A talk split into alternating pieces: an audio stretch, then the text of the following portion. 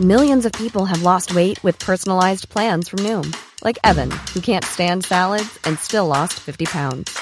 Salads, generally, for most people, are the easy button, right? For me, that wasn't an option. I never really was a salad guy. That's just not who I am. But Noom worked for me.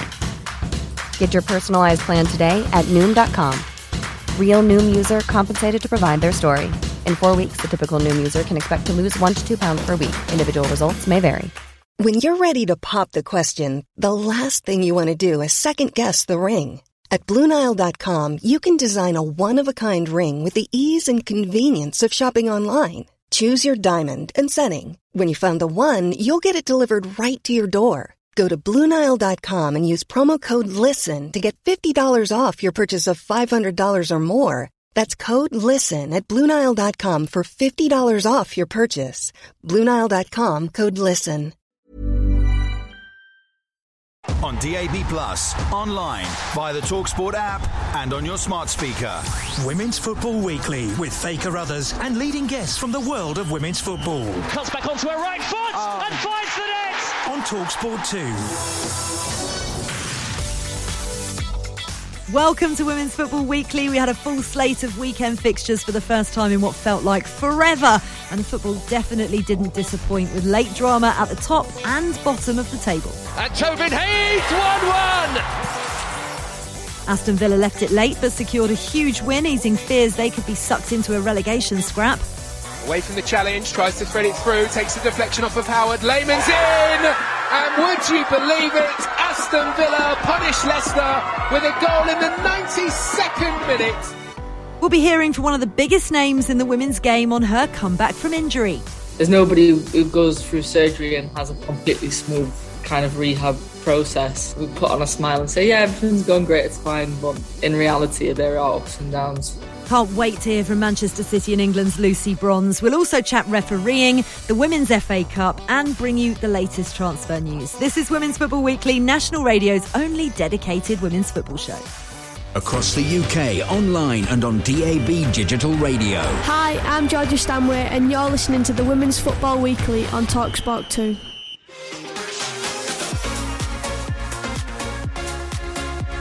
Hello, hello, happy Monday to you all. Slightly later time for us here on Women's Football Weekly, but many of you will be listening on the podcast, I'm sure. I hope you've had a good week and the football kept you entertained over the weekend.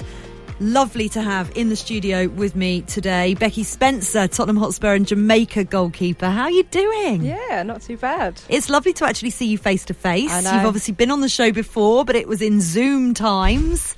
So it's great to actually see you. And actually, it's the first time we've spoken to you since you got your call up for Jamaica, made your debut in June. How's it been going? Yeah, no, it's been really good. Um, it was a really positive camp, and you know, I came back and I wanted to go again. So you know, I couldn't have thought of a better place to go. And you know, with such a great bunch of girls, it was such a you know really good experience for me. And building up to the World Cup and some qualifiers coming up, crucial ones. Yeah, uh, we've got Bermuda and Grenada in our next qualifiers, so I'm really looking forward to that. Um, you know, the, the squad's you know starting to take shape, and it looks really good at the moment. So, yeah, I'm really looking forward to it. Good season at Tottenham as well. You've had some tricky results of late, but your form was was fantastic at the start of the season. Yeah, I mean, it's, it was a really, really good start from us, and you know, we was enjoying playing together, and you know, we're a really tight knit group, um, and you know, Rehanne's worked really hard in pre-season with us on team bonding and you know just the balance and having a healthy team environment. And I think that's shown in performances. And you know of late we've had you know some sticky kind of results and stuff but it's nothing that we can't put right coming up into the next up, up and coming games. Now I know you had a bit of a tough time of it in, in November when you caught COVID, and we're going to speak about that later on in the show mm-hmm. because I think people actually underestimate what getting COVID badly or getting long COVID, as Emma Hayes said, Melanie Leupolz um, has is is really tough for. I mean, it's tough for anybody, but for elite athletes even more so. So we'll delve into that a little bit later in the show. But there is really only one place uh, to start football wise, and that's Manchester City against Arsenal. A tense match filled with plenty of controversy. Bronze. It's off the referee. Arsenal want it stopped. It has gone from a City player to another City player. Although Mead might have cut that out. Here goes Lauren Hemp. Oh, brilliant ball for Bunny Shaw. Back in the side. Back on the score sheet. Fit again and scoring again, Bunny Shaw. The complaints will continue about the weather. The whistle should have gone though. Even so, it's yet another brilliant assist from him. It's crowded in there. Blackstenius. And Tobin Heath 1 1. Tobin Heath off the bench, the stoppage time hero for the Gunners. The performance was was of uh, was full of heart tonight. I couldn't see. I know there was a definite deflection, but I wasn't sure if it was off the referee. I'd have to have a look at it again. Um, but we've had our fair share of that this season. So um, it was nice for one, if it has hit the referee, to go for us. As far as I know the rule book, um, and I'm humble enough to say that sometimes I also can be wrong, but as far as I know the rule book, the referee should blow the whistle when the ball hits her and uh, and uh, drop the ball. Oh, controversy galore there. Gareth Taylor, Manchester City boss, with the most manager like response. I didn't see it, Gov. Brilliant. Um, listen, we're going to hear a little bit more from uh, Arsenal boss Jonas Eidevall in a second on that controversial goal. Obviously, it means Arsenal stay top, Becky, after uh, Tobin Heath's uh, goal. Your Jamaica teammate Bunny Shaw on the score sheet as well. But the controversial issue here was that opening City goal and the fact that the ball did hit the referee in the build up. Abigail Byrne, the referee, didn't stop play for a drop ball. And Jonas Eidevall was incandescent with rage. Yeah, I mean, I think we're used to it. You know, when when the ball hits the referee, it get, the the play gets stopped. Um, but I think the laws of the game state that she was in the right with the decision that she made. Um, obviously, as an Arsenal supporter, an Arsenal player, you are going to feel, you know, hard done by. But it's her job, and at the end of the day, it's a, it's a part of the rules. I mean, I, I, think the problem is, I think it needs to be clearer. I think maybe they need to look into the, into the rules a little bit more um, and to make it clearer in terms of that, you know, to make the rules a bit different and just to change it up because it's not, it wasn't clear enough. And I think that's the, the issue here, which is why everyone thinks the game should have been stopped. But when you actually look at the rules, that is the laws of the game that it didn't, there was no advantage being played. It, it's usually if the, if the ball goes to the opposition team, then it gets stopped. So it's gone to the same team. Yeah. Um, you know, it is, it has put them in a better, you know, position but at the same time, it's the, it's the, laws of the game. So, you know, as a referee, she's just done her job. Yeah, I'll, I'll give you because I spoke to the PGMOL earlier on today, and this is the guidance that that was sent to us, and you're spot on there, Becky, because they say if possession changes after the referee's hit by the ball, she's obliged to stop the play. In this case, possession didn't change sides, it remained with Manchester City. As a side note to that, the referee also has to make a subjective judgment as to whether the fact the ball hits her it, the ball that hits her starts a promising attack or not. And Manchester City were actually in their own half and still at 60 or 70 yards from goal. And when you look at it like that, it, it does absolutely make sense. But that did not stop Jonas Eidevall having this rant afterwards. If we're going to be on, on Sky Sports refereeing uh, matches, I think the referees should be given all the resources that they need in order to to prepare and uh, and practice and uh, working on the fitness, and I think that's that's where we need to help each other in the in the football family. Uh, so, so so for me, uh, I'm much more for trying to raise the standard around refereeing because that will do that. Uh, more women uh, starts refereeing as well because it gets um, more um, more attractive and I'm, I'm also like this. I know I can be animated on the sidelines, but I've also tried being a referee when I was younger, uh, refereeing youth football, and I was not a good referee, even if I think I am like that on the sidelines. Uh, and and I remember experiences having coaches to uh, that even after the game didn't speak nicely to me and, and, and that's not a nice feeling to, to anyone and that's not the kind of role model i want to be either. So that's why i'm saying everyone is going to make mistakes players coaches referees and the only thing i'm always going to be an advocate for is to raise the things around it uh, to to give them the best possible conditions uh, in performing that's Jonas Eidevall there, the, the Arsenal manager. And he makes a really good point, Becky Spencer, because, you know, I think everybody is in agreement that things need to improve, standards have to improve, but the,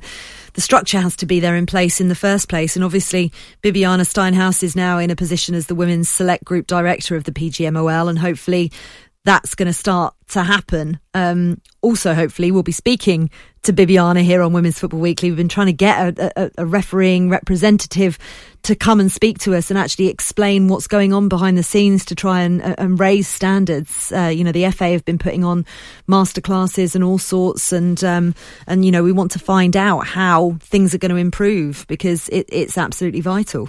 Yeah, I mean, we have conversations as players all the time about whether we would be referees or not, was whether we would give it a try. No or... thanks.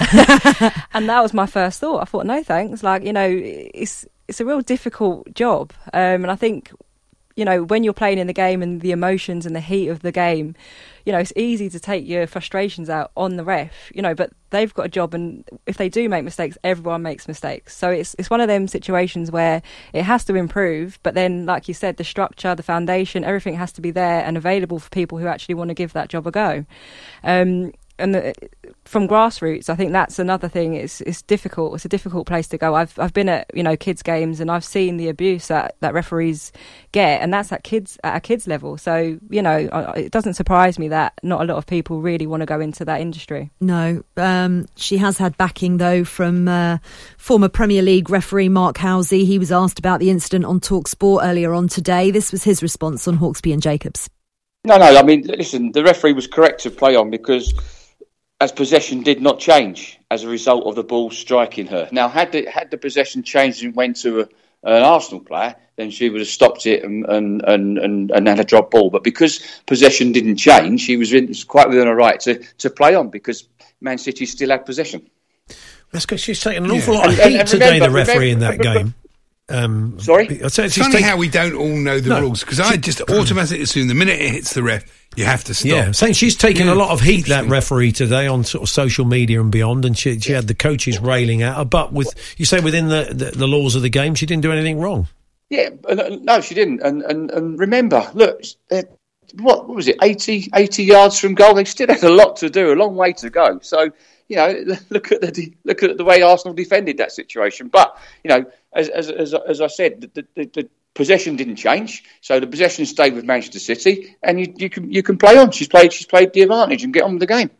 Former Premier League referee Mark Halsey there speaking to uh, Talk Sports Hawksbee and Jacobs and saying exactly what we've just said here. And actually, I think it's really important because referees do get so much stick on social media and beyond. They're an easy target, but actually, perhaps we all need to learn and the managers need to learn the rules of the game exactly. and, and support these people because they're doing a very, very tough job and they're doing it to the best of their abilities, making split second decisions. Exactly. And obviously, in this situation, she's in the right. So, you know, she's getting a lot of, you know, backlash from it, but she's just done her job, which is, the, you know, and I think, you know, the, the coaches and whoever has gone for her, they need to kind of apologise. I think it's, she's just worthy of it, and because all it's done now is just created a more, you know, negative spin on refereeing, which she hasn't done anything wrong. So I think she deserves an apology, in my opinion. Um, you know, from from managers and whatever for for calling her out on something that she's got the decision right on. Really good point. I hope you're all listening. no more social media and please apologise to, to referees. I, I 100% agree with you. Um, I mean, it was a massive game in, in the title race. Just to, just to wrap this up, really, when you think a point really not that helpful for, for either side, bearing in mind the games in hand that Chelsea have got. Yeah, I mean, I think the way the game went, I think it was the fair result out of it. Um, and, you know, it's just been such a weird season. I think, you know, with clubs taking points off each other, you don't know what results are going to be. Whereas I love that, though. Yeah, it's been a real competitive season. You don't know what's going to happen.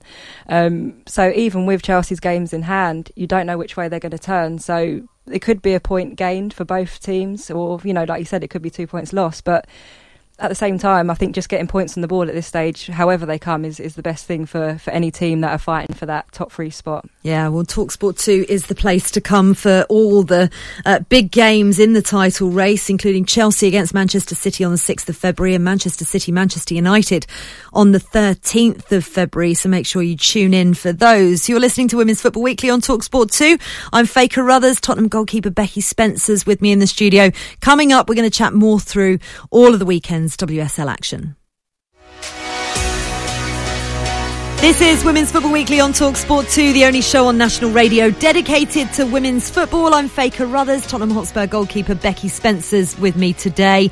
Don't forget, if you do miss any of our shows or you want to listen again, our podcast is available on the Talk Sport app, so just go ahead and download it today. Uh, right, some hectic games in the FAWSL this weekend. Let's take a look back at this weekend's Women's Super League action with Now. Women's Football Weekly Preview on Talksport 2 with a Now Sports membership. Stream weekly weekend matches from the Women's Super League live without a contract from just $9.99. Search Now Sports 18 plus, stream via internet, terms apply. Okay, this doesn't look like happy reading for Becky Spencer, I'm afraid. Manchester United 3, uh, Tottenham nil. You were on the bench for this one, Becky. How did you observe the game? Yeah, I mean, it was a it was a real tough game. It's a real tough place to go to, and I think um, you know we've got to give respect to, to Man United. They are a very good team, um, and that is their home. And you know their fans are, are great, um, and they've really made it their fortress there. Um, you know we were really, I think you know it was a very disappointing performance from us, um, and we all know that. Um, we didn't start off the game as, as well as we should have, and you know there were three goals that we conceded that were you know kind of they were all avoid- avoidable. Um, so yeah, you know, for us it was a it was a long week because it was a three game week, and you could see you know maybe some tiredness started to set in, and you know with with the squad being quite small at the moment, it was a definitely a factor in, in the game.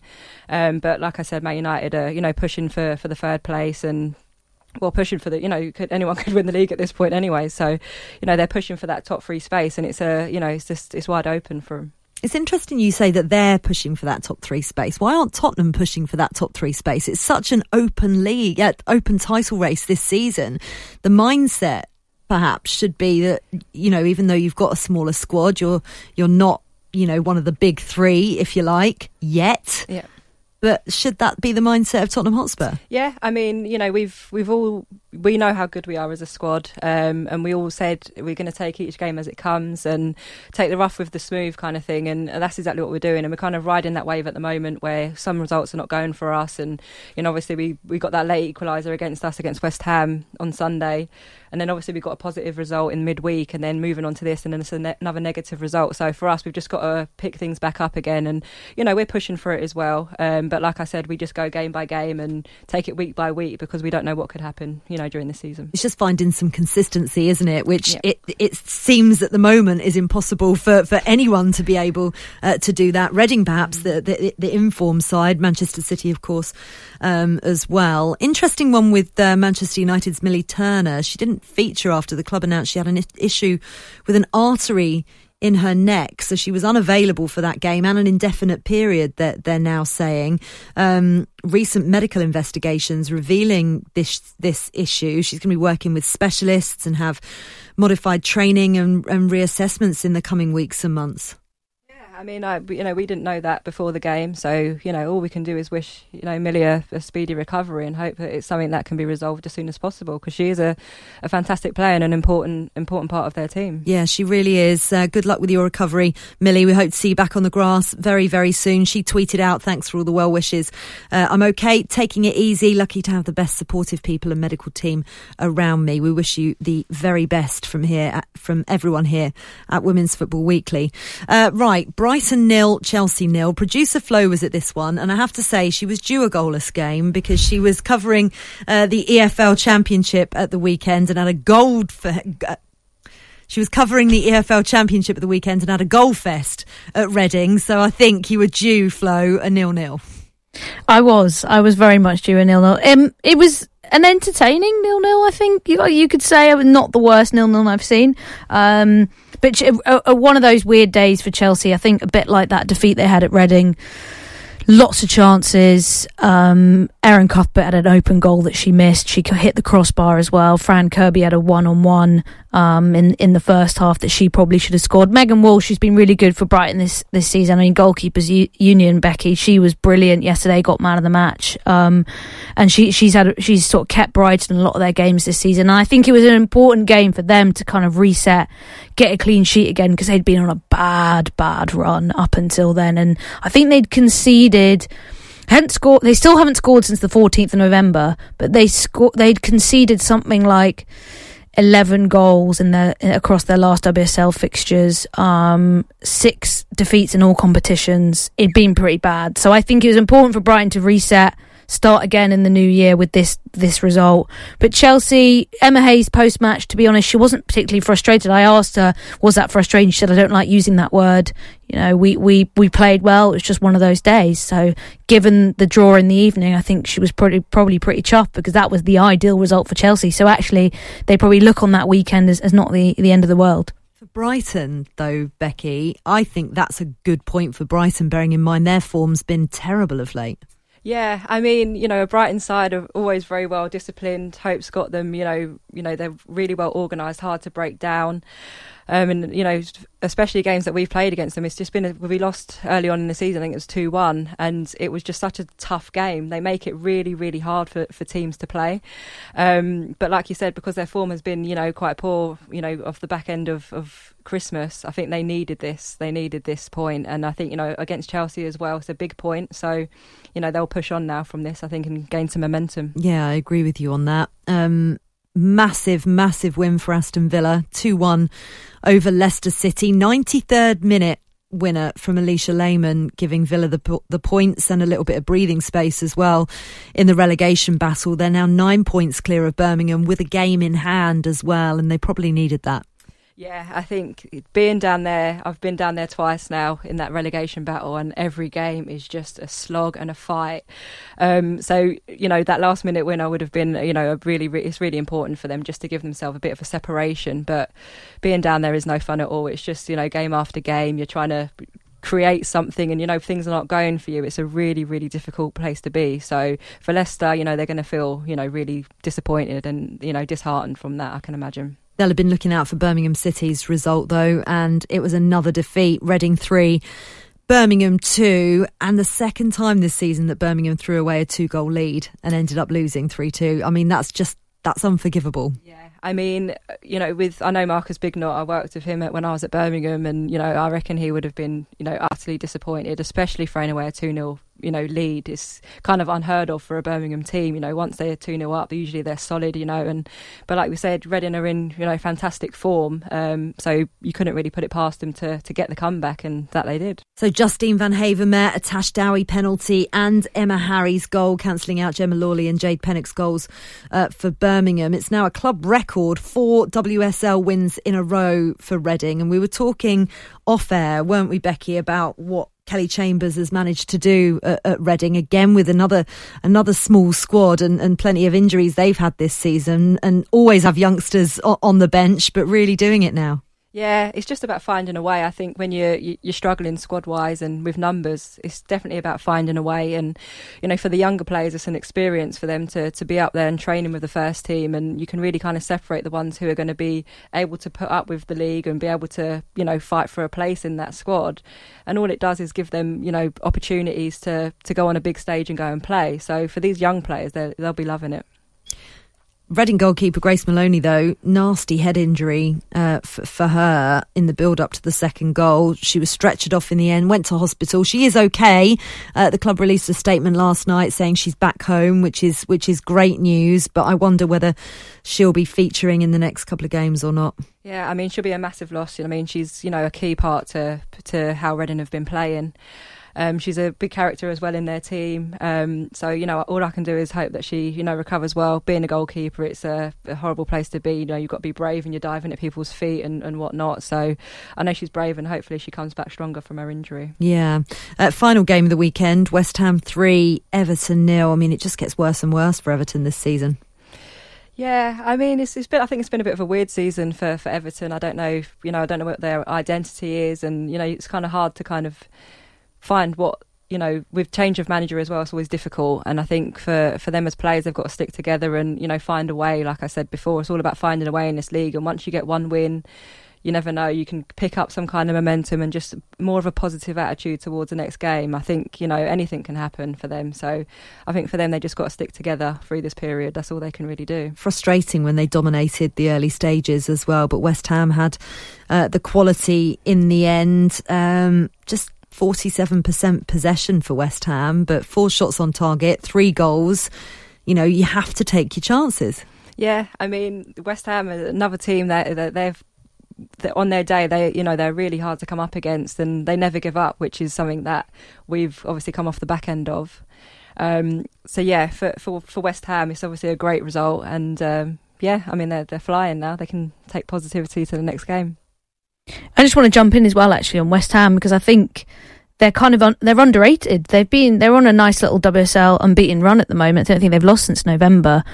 And Olli Harder has got a very sort of intriguing, interesting style of play, high press, try and turn over the ball and score as quickly as possible, and kind of works. It's it's a bit chaotic and inconsistent, and they've thrown away a few get, got, uh, games quite late on this season. But they've also got tremendous belief and team spirit we saw last week in that uh, game against Becky's Spurs, how how well they did. So yeah, I think they're an interesting one. Definitely a team to watch. I think people should keep an eye on what they're doing because I feel like they're going to slowly creep up the the table. I don't think they'll in the chance of the Champions League, but I think they're going to really take a few people by surprise. Yeah, they're on 17 points now, having played 11 in seventh place. And, you know, we talked uh, earlier on in, in the season when Olli Harder had taken over uh, from Matt Beard, and it just it didn't seem to be clicking for him, and everybody was kind of questioning whether or not it was it was the right appointment. But it goes to show you got to give managers a little bit of time to implement their own philosophies. Yeah, I think you know when Olli went there, I think now they're you know buying into his way of playing, and because they play a three at the back, which is a it's quite an expansive formation to play, um, and they they seem to have been adjusted to that really really well recently, and of course he's brought in his own players as well, which is you know so important because when you go into a new club, if you haven't got the players that you prefer, it's a difficult kind of squad to kind of manage and not maneuver. just that you have got to have the relationships as exactly. well, so that there are people in the dressing room that have bought into your philosophy yeah. that can then, you know, make sure that everybody else is is yeah. on the same page. And it's about trusting as well. Like you've got you put a lot of trust into your manager. So if all the players are buying into that and trust the the process of it, then of course you're going to get you know great results out of it. Absolutely right. That was a look back at the weekend's action with Now. Don't forget, with a Now Sports membership, you can stream the biggest moments from the Women's Super League as well as Premier League, all without a contract. Just search Now Sports. Women's Football Weekly Preview on Talksport 2 with a Now Sports membership. Stream weekly weekend matches from the Women's Super League live without a contract from just $9.99. Search Now Sports 18 plus, stream via internet, terms apply. Right, coming up, we're going to be chatting WSL transfers, looking at the championship and previewing the fourth round of the Women's FA Cup. Hey, it's Danny Pellegrino from Everything Iconic. Ready to upgrade your style game without blowing your budget? Check out Quince. They've got all the good stuff shirts and polos, activewear, and fine leather goods, all at 50 to 80% less than other high end brands. And the best part? They're all about safe, ethical, and responsible manufacturing. Get that luxury vibe without the luxury price tag. Hit up quince.com slash upgrade for free shipping and 365 day returns on your next order. That's quince.com slash upgrade. Millions of people have lost weight with personalized plans from Noom, like Evan, who can't stand salads and still lost 50 pounds. Salads generally for most people are the easy button, right? For me, that wasn't an option. I never really was a salad guy. That's just not who I am. But Noom worked for me. Get your personalized plan today at Noom.com. Real Noom user compensated to provide their story. In four weeks, the typical Noom user can expect to lose one to two pounds per week. Individual results may vary. Hey there, it's Michele Norris. I'm host of a podcast called Your Mama's Kitchen. When I travel, I'm usually looking for a way to find a taste of home when I'm not at home. And one of the things I love to do when I am at home is entertain. And Airbnb allows me to do that. When I was in California recently, I rented a house that had a great kitchen. And when we were sitting around the table, we we're all thinking, we're in someone else's house. Someone could be in all of our homes as well. If you have a home, but you're not always at home, you have an Airbnb. Your home might be worth more than you think. Find out how much at airbnb.com/slash host.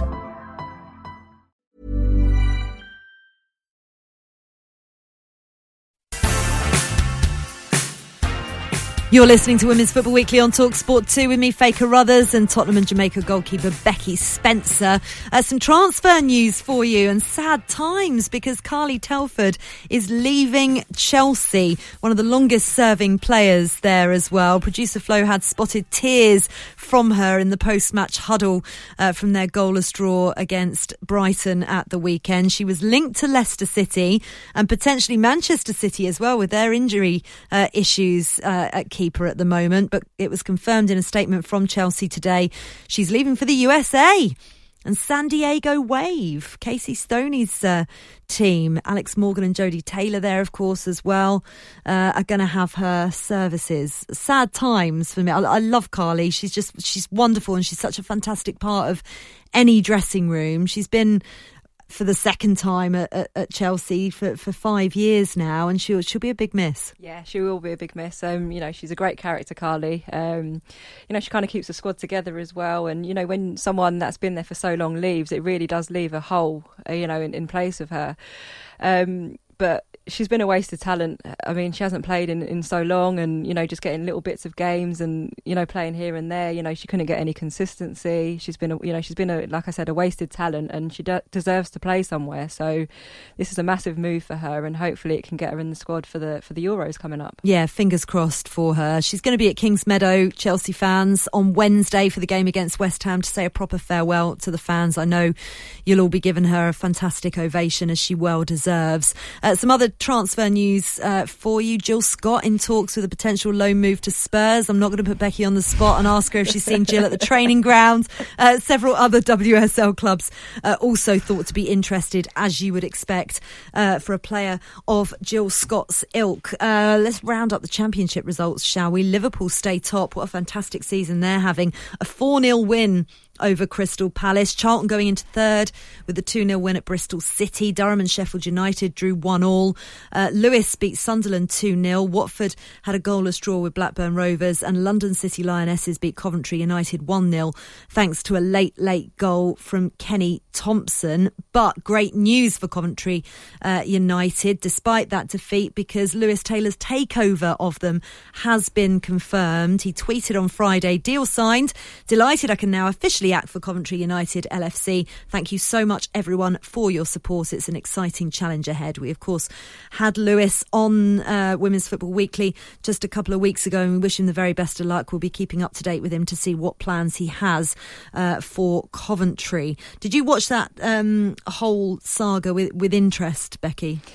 Yeah, I mean, we had played them. I think it was like maybe the night before um, in the Conti Cup. Um, and it just shows you how quickly things can turn. I mean, I don't know how long that had been going on for or, or whatever, but you know, it's just like you just feel for the players in these situations. Like, just one minute it's there, the next minute it's gone, and then people are then having to start to think about what they're going to do with their career or you know where the next pay is going to come yeah. from. And it's just so unfair and you know unjust for for female athletes especially. Like it's just you know it's a sad it's a sad it was a sad sad day but i'm just glad that someone's taken over now to you know hopefully bring them back up to where they should be. Absolutely. And we wish coventry the very best of luck for the rest of the season. Um, now it's fa cup fourth round this weekend exciting times. Some standout fixtures uh, for you include Nottingham Forest against Manchester City, fourth tier Billericay playing Coventry United. Uh, what else have we got for you? Bridgwater United, Manchester United. We'll have a little bit more on that very, very shortly because Bridgwater are one of the lowest ranked teams left in the competition. Uh, they're in the third tier. Uh, then, of course, we've got Huddersfield Town against Everton as well. You've got Leicester City. How are you feeling about that? Yeah, we'll be confident going into that game and, you know, we'll take it, like I said, game by game. And, you know, so it's the FA Cup. So the magic of the FA Cup is, uh, is always something to look forward to. So we'll sprinkle some of that FA Cup magic fairy dust into our Women's Football Weekly studio today, shall we? Because I'm very, very pleased uh, that we're joined by the COO of Bridgwater United, Ewan Greenhill. Now, how are you doing, Ewan? Yeah, very well, thank you. Good to good to be here. Excellent. It's lovely to have you. I've got uh, Tottenham Hotspur goalkeeper Becky Spencer in the studio with me. We're delighted you've got such a fantastic draw for the fourth round. What were your thoughts when uh, when they were taken out of the pot? Yeah, I was listening to you guys that, that few weeks ago, hearing the numbers being called, and I had the, the draw sheet in front of me, trying to pick out who it was, and there was that moment, um, stood in my kitchen going, there can only kind of be big teams now, and that kind of moment of oh my goodness, what is this going to be? Um, and then yeah, once we got the the call there, it was like, all right, okay, um, this is actually a bit surreal um, to be drawn out, and obviously the club gone through such a, a transition and a big change in the summer. It was like, yeah, this is this is just what we just what we need at, at, this moment in time. Yeah, for any of the Women's Football Weekly listeners that don't know what, what you went through in the summer, can you just explain what happened with Yeovil and, and, and where you kind of are now? Yeah, so we, um, I say we, uh, the collective is myself and um, the owner of, of, the football club, Adam Murray, um, got involved with a men's non-league side, so in, in step five of, of the pyramid of the non-league system, and um, we took kind of management control of that about October um, a year and a bit ago now. So with that, we saw that Bridgwater was a real home for, for what was Yeovil um, at the time and had been when the club was in WSL. Uh, it was their training base when we were full time all the way through. So it was a real kind of homecoming opportunity for us to bring what was a really well supported men's club together with a really strong women's club pathway um, right the way through from the girls all the way up to the to the senior team. And we brought that together under a new, newly branded um, name of Bridgwater United, which took both elements together and brought it together alongside a community sports trust to basically kickstart um, a real kind of movement for change within within the town and, and the region of kind of Sedgemoor and Somerset itself. Yes. How, how, are you preparing for the game? And you know, with fans and stuff, you know, with it being at home, you know, how are you able to push kind of you know the fan base and and you know, are you doing anything special or is it just you just preparing for it as normal? We we lined up, um, you know, a lot of local media um, with the planned release of tickets online, and we you know we had a call to arms um, kind of media slots planned to push it. And within releasing the tickets on the Thursday night, we sold four figures within just over the 24 hours. Wow. Broke the Fairfax Park record um, within just over that. I think with a couple of days, that was gone. Um, we are good to beat what was Yeovil's um, record in the WSL Spring Series back in 2017, which was just below 1900, and we did that within a week or so. So the the, the interest, to be fair, it kind of caught us out a little bit. As I say, we had originally planned to, you know, really push the game, and instead we were having to change tact on in, interviews on on the likes of local radio as a wow, look at the interest sort yeah. of um, angle on it. it. It's really it's really taken a um, taken the, the whole locality by storm. It really has. Um, I was just going to say, you and I actually got a message uh, from someone on, on Twitter after your your third round game against against Palace, in which they were talking about what was quite unique about the Bridgwater situation with your games being at home is that the split of gate receipts in, in the Women's FA Cup is actually much more skewed towards the, the home team. So for you guys, unlike in the in the men's game where the away side normally get a slice as well and to sort of balance out revenue, although obviously the prize money is still disappointingly low, for you guys this is actually really exciting because you're going to pretty much keep, I think, most of the gate receipts from this game, which is probably life changing money. Not life changing, but a lot of money for a club of your size. Yeah, and, and like if we take the prize money part first, it's it's one of those topics that is very hotly spoken about, and you know I'm sure as the competition continues to grow, and I must admit the the content team within the FA who have been are helping do some work with us this week have been magic in pushing the women's FA Cup. You know, it's really get out there. I can 100% we can feel that kind of growth within the competition. Mm. Um, and I think we also have to be kind of realistic as well that, you know, the competition does have a lot of space to grow into and, and needs to grow into to, to really command that growth in prize money. Um, we know that it's kind of like for like with the Vase. I'm in a really unique position that you know, last weekend I was working on an FA Vase game for our men's side. So I completely get when it comes to filling in those payment and receipt forms where you split the take 50 50 after all your costs.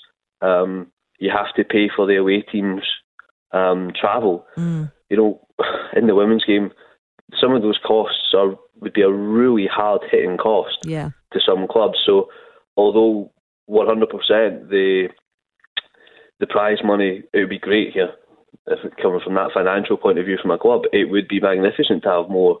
I'm sure they'd say the same in the men's um, competition as well. But we also are lucky in the fact that we don't have some of the, as you mentioned, the additional payments to pay out or, or splits. And for us, with a game like this weekend, it does help because actually the infrastructure needed on a on a game like that and the crowd size is a lot more. So we are having to pay out a bit. Um, so it's it's actually kind of working probably in our in our favour. When you talk, I mean, it's always awkward. You may not want to talk about figures, and, and it's not always transparent in the women's game. But when we're talking about the kind of money that you might get from from this weekend, what are you able to do with it? How significant is it, and what would it mean uh, for Bridgwater United going forward?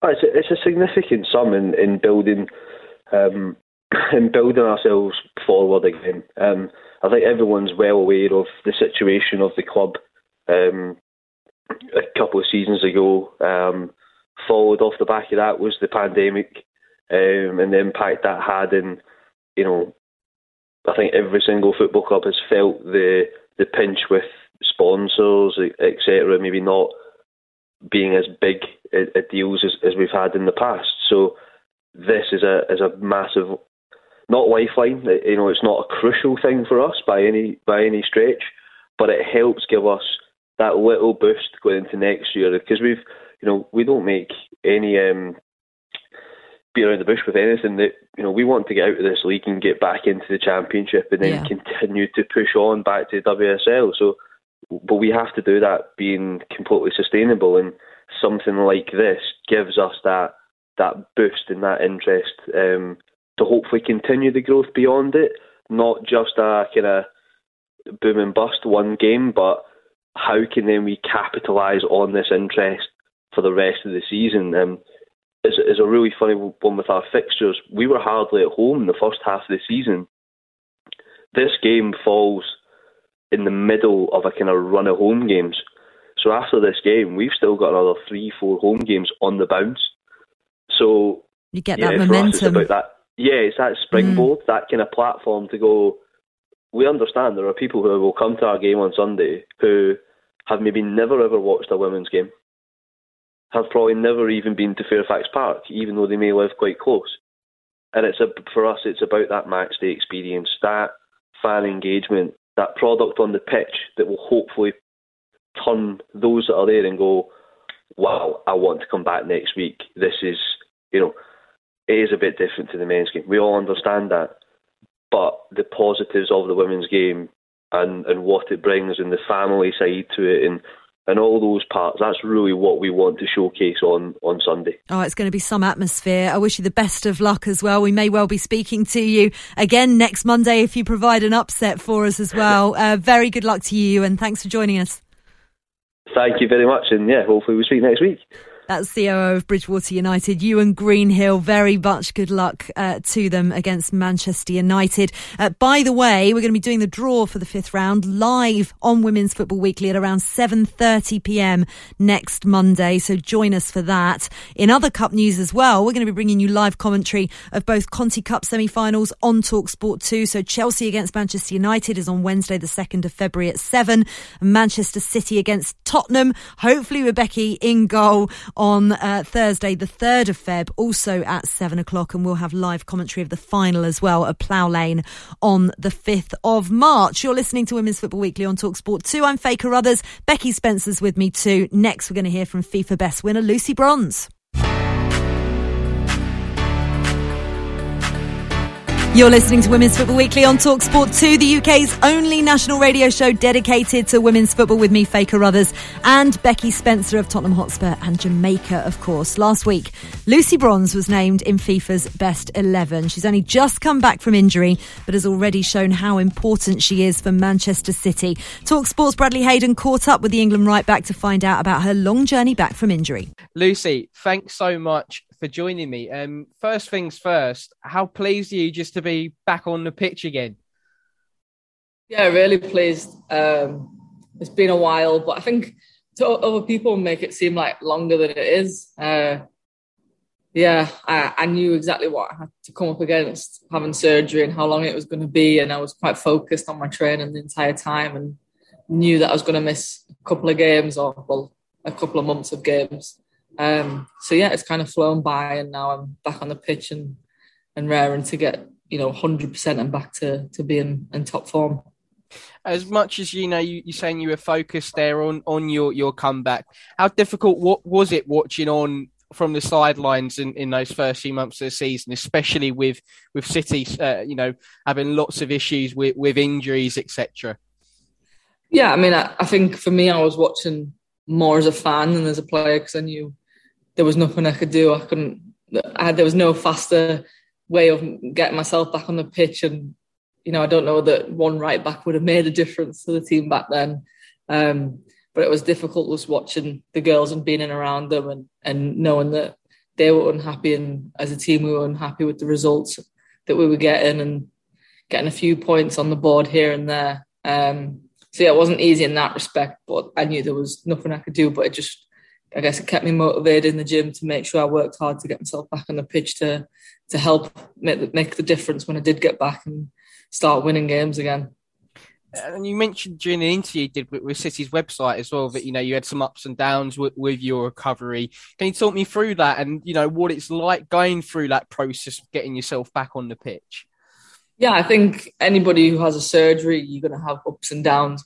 Um, it's a lengthy process, and there's it's not one route for everyone. Um, the surgery that I had is very unique as well. The surgeon that actually was the best guy in England uh, for knees, Dr. Andy Williams, and I think he's only performed the surgery a handful of times. Where as whereas an ACL, he probably does that, yeah, like ten times a week. Um, so in that respect, it was an up and down road because the people around me didn't know much about the injury either. Um, yeah, I think I spoke to maybe 10 different physios and only one physio rehabbed a person with the same surgery. So it was quite a new, unique thing. Um, so yeah, each week was a different problem and different solutions to find. But I think that's part of being injured. There's nobody who goes through surgery and has a completely smooth uh, kind of rehab process. That's just the way it is. We just all like to say that it, we put on a smile and say, yeah, everything's going great, it's fine. But in reality, there are ups and downs you mentioned there of it being a unique injury and not people knowing so much about of it. As a player, is that unnerving, or do you kind of embrace that new experience of, of learning more about you know your body and what you need to do to get back on the pitch? I think for ninety nine percent of players, it'd probably be unnerving. I don't think it was for me. I suffered a lot of knee, inju- knee injuries quite early on in my career, uh, in my late teens, early twenties. Um, I went to university and studied a lot around knee injuries. So I've always put myself in the best position to to know everything I, I can possible about my body and the way my knee is. Um, so I've come become a bit of an expert um, and always like to be that way. And I ask a lot of questions of the physios and the staff around me to make sure that I know what's going on and they know that I know. Um, so yeah, I think for me it was it was quite a smooth process because of that. Um, but yeah, I think for most people, having a unique surgery can be quite stressful. But it was a decision that I ultimately took, and it was all put on me and said, "It's up to you whether you want to do this or not." Um, and I researched it myself at home, sat on my laptop, and had all the conversations with all the right people. And yeah, I think so far it's been the right decision. Sounds like he knew more than the actual doctor himself did come the come the end of it. Yeah. I was walking in and I said, Oh, I heard this, this, and this. And he was like, How did you know that? And I said, Oh, I've been looking at medical journals. And he was like, That's no surprise. He's the same surgeon that I've had like 10 years ago. So he looked at my knee 10 years ago. Um, and then he went at my knee this time and he was like, listen, to be fair, your knee looks pretty much the same as when I went in last time, apart from like this new problem. Um, so he was like pretty impressed that I've kept it in such good health for the past 10 years, even though I've just played hundreds of games every year you mentioned in one of your early answers, well, Matt, about how much the results in the first half of the season, you know, impacted the team, and you, you're really unhappy about it. Just how much did, did those results impact the team and maybe the morale around the, the training ground? Um, I think the morale of the girls, yeah, wasn't as highest, but I think everybody was putting the work in in training. Um, you know, try not to dwell too much on bad results or bad performances. And I think we knew that you know, once we get people playing, you know, once we get the ball in the back of the net once, you know, the, the goals will start to flow a bit like it has kind of this week uh, with the games. But yeah, it's hard to kind of get yourself out of, of a hole when the teams around you are also doing well. You know, in that period, we played a lot of teams who were were in a lot of confidence, playing good football, um, yeah, winning games and had their momentum. And equally, we were trying to fight against that whilst trying to get ourselves out of a bit of a bit of a run. But the morale for the girls was was really good, and it was especially difficult because each week there was another player missing or another another long injury. We had to deal with that, and you know, you came in one day and there's like ten injuries in the physio room. Um, whilst we're trying to look after the players who are playing every single minute, yeah, I think that was probably the most difficult thing was just managing everything that was going on in, in behind the scenes. I mean, since the turn of the year now, it, it, really seems like you've turned a corner with with three big results, unbeaten in five now, I think as well. I mean, does it really feel like you know City have turned a corner and we are going to see them getting back towards the, their best? Yeah, I think the the fact that, like I said, we've got a lot of players fit and healthy now uh, makes a huge difference you know, the, the three games that we had, I think we earmarked these three games as that we should be winning them. Um, and maybe before Christmas we might have been worried, but I think we came back after Christmas and you know had a had a good mindset. We knew we had three games where you know you put these two team sheets on paper and you say that City got to win this game. Um, and I think we saw that in the Brighton game. You know, once we got that first goal, it was just a matter of one after the other, it, it kind of opened the floodgates a bit. And I think that's what it's been like all season. It's just waiting for that one goal to then boost the confidence. And yeah, that Brighton game's definitely boosted the confidence of, of all the team. Once we got that that goal in the second half, the, the goals have just been flowing ever since. Um, but yeah, we know there's a lot more tougher teams and tougher challenges ahead still. Um, so I don't think we we're kind of out of the water yet, but we're we're definitely going in the right direction now. Definitely. And what would you say is the aim for, for City for, for the rest of this season? Well, I think there's you know there's still silverware up for grabs. Um, I think the Champions League spot is definitely you know we we could we could turn that around in a matter of weeks if we wanted to. Um, Here's a cool fact: a crocodile can't stick out its tongue. Another cool fact you can get short term health insurance for a month or just under a year in some states. United Healthcare short term insurance plans are designed for people who are between jobs, coming off their parents' plan, or turning a side hustle into a full time gig. Underwritten by Golden Rule Insurance Company, they offer flexible, budget friendly coverage with access to a nationwide network of doctors and hospitals. Get more cool facts about United Healthcare short term plans at uh1.com. Hi, I'm Daniel, founder of Pretty Litter. Did you know cats tend to hide symptoms of sickness and pain? I learned this the hard way after losing my cat, Gingy. So I created Pretty Litter, a health monitoring litter that helps detect early signs of illness by changing colors, saving you money and potentially your cat's life. Pretty Litter is veterinarian developed, and it's the easiest way to keep tabs on your fur baby's health right at home. Go to prettylitter.com and use code ACAST for 20% off your first order and a free cat toy. Terms and conditions apply. See site for details. But yeah, we've, we're in the quarterfinal of the Conti Cup. The FA Cup's only just started now. Um, and yeah, we can just keep just keep picking up points in the league. And I think, as we've seen with the league this year, it's probably been the most competitive.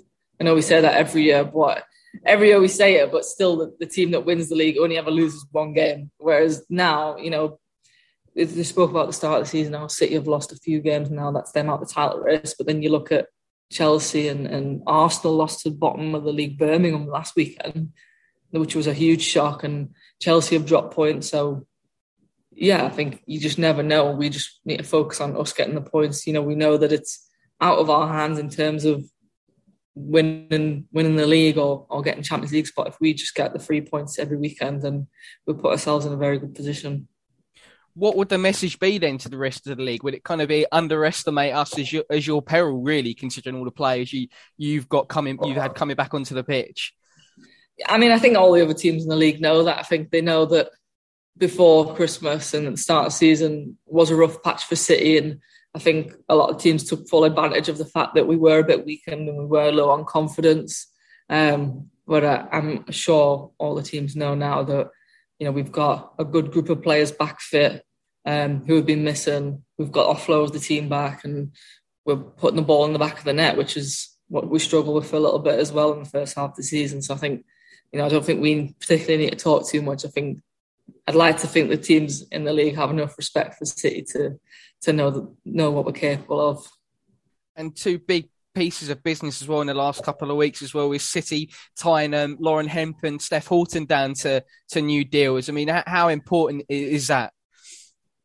Yeah, I think I think Steph's probably one of the longest serving players on the team. Um, obviously, she's been the captain for the ever since the team's kind of been in the top league. So I think uh, she's kind of a, a cornerstone of, of the club. And then Hemp, Hemp obviously Lauren's one of the biggest rising stars in, in world football at the minute. Um, a player that, you know, on her best day will, will tear any kind of defender or any defence apart. Um, and yeah, she, I think uh, for Lauren as well, she's got so much more development. Um, so much more that she can do, so much more that she can be, not only for this club and for England, but for herself. Um, you know, I think she's one of the youngest members of the team, but yeah, she's definitely got. She doesn't need me to tell her that she's got a bright future ahead of her. Uh, she's got plenty of people around her telling her that. But yeah, I think it's it's really good to get both of them signed to the club. And just a couple of quick questions on England as well. I mean, how excited are you to to put the Lionesses jersey back on again in in the future and, and work with Sarina Wiegman as well? Yeah, really excited. I've spoken with Sarina now a lot um, since the last camp. We've we've spoken of it, which I hadn't actually spoken to her before that, and all the girls have been telling telling me about camp. Um, but it's nice to have spoken to her, and we're both kind of excited to finally get to work with each other, having uh, cross paths in the in the past. Uh, but it'd be nice to to pull on an England shirt, and especially this next camp. Um, got three big games, um, and I think everybody's talking about the fact that the Lionesses haven't really been tested under Sarina yet. Um, we've done really well with the games that we've played in qualifiers, and you can only play what's put in front of you. But now we're going to have teams put in front of us that are, you know, gold medalist, world beaten teams with world class talent. So we'll we'll see how we fare up against them as a team and how Sarina matches us up against some of the best teams in the world. And, and lastly, as well, I mean, you said before that over the next three years could be the most important sort of period for women's football in this country. Could it be said that maybe this year is the most important, considering you know we've got the Euros on home turf, and if England were able to to lift it, the amount of the wave of sort of emotion would, would really sort of take over the country. Yeah, definitely. I think this next six months is huge for women's football in England. You know that that tournament, even that I spoke about, I think that'll be a good way of of getting crowds in and getting the fans really excited about the tournament in the summer. Um, and especially the fact that we're we're playing all around the country, it'll get you know catch a few people's eyes. Um, and yeah, like I said about the league, the fact that it's so competitive and, and the games are going you, you, well, you don't know which way the games are going each each time you turn up uh, at a weekend, and some some teams are doing really well, some are struggling, and you know the likes of of Tottenham and, and West Ham are coming in and and and bullying some of the other teams, and the teams who are potentially could get relegated or beating the teams at the top. So I think stuff like that brings a lot of excitement to women's football, and hopefully that just kind of flows into the excitement towards the Euros. And yeah, like the Euros, the Euros is kind of where it starts, and in terms of the bigger picture. But yeah, if we if we do really well there, that'll be put us in a great position to change the next few years of, of women's football. Just got a couple of very quick fire questions for you. What was the first football shirt that you ever owned? Um, I owned a, a, full Portugal kit. I think it was the year they made the, the Euros final and they got beat by Greece. Obviously, my dad's Portuguese, so I've I always wanted a Portugal kit, and I loved Luis Figo. So would, would Figo be the, the player that you looked up to when, when you were younger, or there are other other players that you sort of try to look up to and, and aspire yourself to, to be like? Um, I, I don't think I ever tried to copy any of these other players. I think I, as a young as a young child, didn't think I would be. I didn't think I would get to where where I've got to. Um, I just absolutely loved playing against my brother and playing against the boys and and trying to beat them and knock them down. Um, but yeah, I think Luis Figo. I think I I always like to make links to the fact that I'm Portuguese and English. So that Portuguese side of me in football was one that I was really proud of. And yeah, the fact that they've had great players come through like Luis Figo, I did like to be like, yeah, I'm Luis Figo because I'm Portuguese as well. and you know, being in your position, you might have met some some famous people. So, what's the most starstruck you've ever been when you when you've met someone or a celebrity or a former footballer? Um, I remember at the the Ballon d'Or when Ada Hegerberg won the Ballon d'Or, the first women's one, and we were sat in front row, and then Ada won it, and she came down and she was sat two seats across from me, and she just was holding this, and she was like, I don't know where to put it. And then behind was um, Roberto Carlos, like tapped me on the shoulder and was like, "Oh, got a seat next to me that's spare. Like, do you want to put it?" So I went, "Ada." Just said he'll give it. So we got to give it, and then I turned around, and at this point, my Portuguese has gotten really bad, and my French is quite good. So I've got to speak Portuguese because obviously he's Brazilian, and I've just said "cuidado," which means like be careful. But then I give it him and "cuidado," and then he started speaking back to me in Portuguese, and I was like, "Oh my god, I don't even know what he's just said." I was like, "I don't know why have I just done that?" I've just tried to speak to Roberto Carlos in Portuguese, and then I've just had to turn around because I have no idea what he's just said back to me. I mean, cool speaking to him, and then I just had to like play it off like I didn't hear him in the middle of the Ballon d'Or ceremony. Tough when you've got injuries like that but Lucy Bronze is such a, a, a fantastic character and strong character. She's the type of person that comes and bounces back from these things pretty easily. Yeah, I mean, like she said, you know, she's been through so much, and you know, she's built that mental resilience, I think, to, to be able to bounce back because it's not easy at all. Like she said, it's a it's a very lonely place to be when you're injured. Um, so for a character of Lucy Bronze, I didn't expect anything less of her. Um, you know, and I'm actually really happy that she's back on the pitch again, and you know, for everyone to see because she's such a talent and you know such a big name in the game. Um, so to have one one of the best players back in back in the league again is, is something that we can be happy for and be proud of. Yeah, Manchester City definitely pleased uh, about that in terms of injury, there's there's also COVID to contend with this season, and mm. we mentioned at the top of the show you yourself suffered from from COVID in November, and you feel as if you've had long COVID, and that's something that we actually haven't spoken about here on on Women's Football Weekly, and the impact that can have to an elite athlete. How how's it affected you? Yeah, I think you know before you have COVID, you kind of think, oh, you're not going to get it. I think that's was the main thing. Oh no, surely I won't get it. And when I did finally get it, I was a real mess, you know, to be quite honest with you. I didn't expect it to hit me as hard as it did.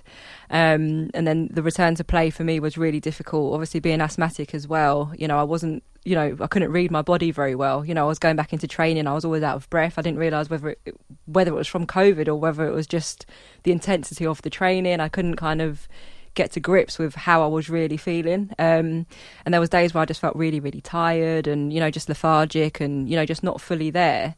Um, but luckily, I was at a, you know a great club of, of, Spurs who you know really looked after me through that period and, and made sure that I took the necessary time to to kind of get back and you know to start just feeling myself again. And they respected that and they respected me as a player and as a human, which is you know so important for all for all teams and all players that they need to respect it and give it the time that it needs. Yeah, and I think that's quite key, isn't it? Because it, it's very simple just to say, yeah, we've got these players out with COVID, but actually, elite athletes take longer and and the, the, the type of training. You know, I had COVID when I was six months pregnant, and Yeah. believe me, it was definitely not a barrel of laughs for for, for sure. I've also got asthma. Yeah. It's a really tough thing, but the kind of intensity of training that that you guys go through, it's then really tough. How, how are you feeling with it now? Do you feel like you're getting your your, your fitness fully back? Yeah, I mean, I feel great, um, but there's still times where I'm tired, um, where I necessarily wouldn't feel tired. So I kind of feel like them effects of it. Um, but yeah, I'm starting to feel great again. And like I said, Spurs have been fantastic through that, that period and that process for me. Um, but I just think, you know, for all players, if you do get it and you don't feel like you've had symptoms or whatnot, I think, you know, it's, it's best if they, you know, really just listen to their bodies. Yeah, absolutely. Listen, there is one other story that dominated many headlines across this week in the world uh, of women's football. Um, we've decided here on Women's Football Weekly that we're not going to give it any credence at all, any credibility, because it has no credibility whatsoever. Uh, if you didn't know about it, um, it's a national newspaper's story in inverted commas on page three of their paper. And I think enough has been said about it, and we will not be going in depth with it at all because it does not deserve any of our time or attention, as I've just given it some time and attention, but that's all it's getting from us. Uh, right, Becky Spencer, delight to have you with us in the studio. Thank you very much. Thank you for having me. Hope to see you back again soon. A big thank you to Becky Spencer, you and Greenhill, Lucy Bronze, Bradley Hayden, producer Flo, and of course all of you as ever for listening. Don't forget if you do miss any of the show, you can download the Women's Football Weekly podcast via the Talksport app.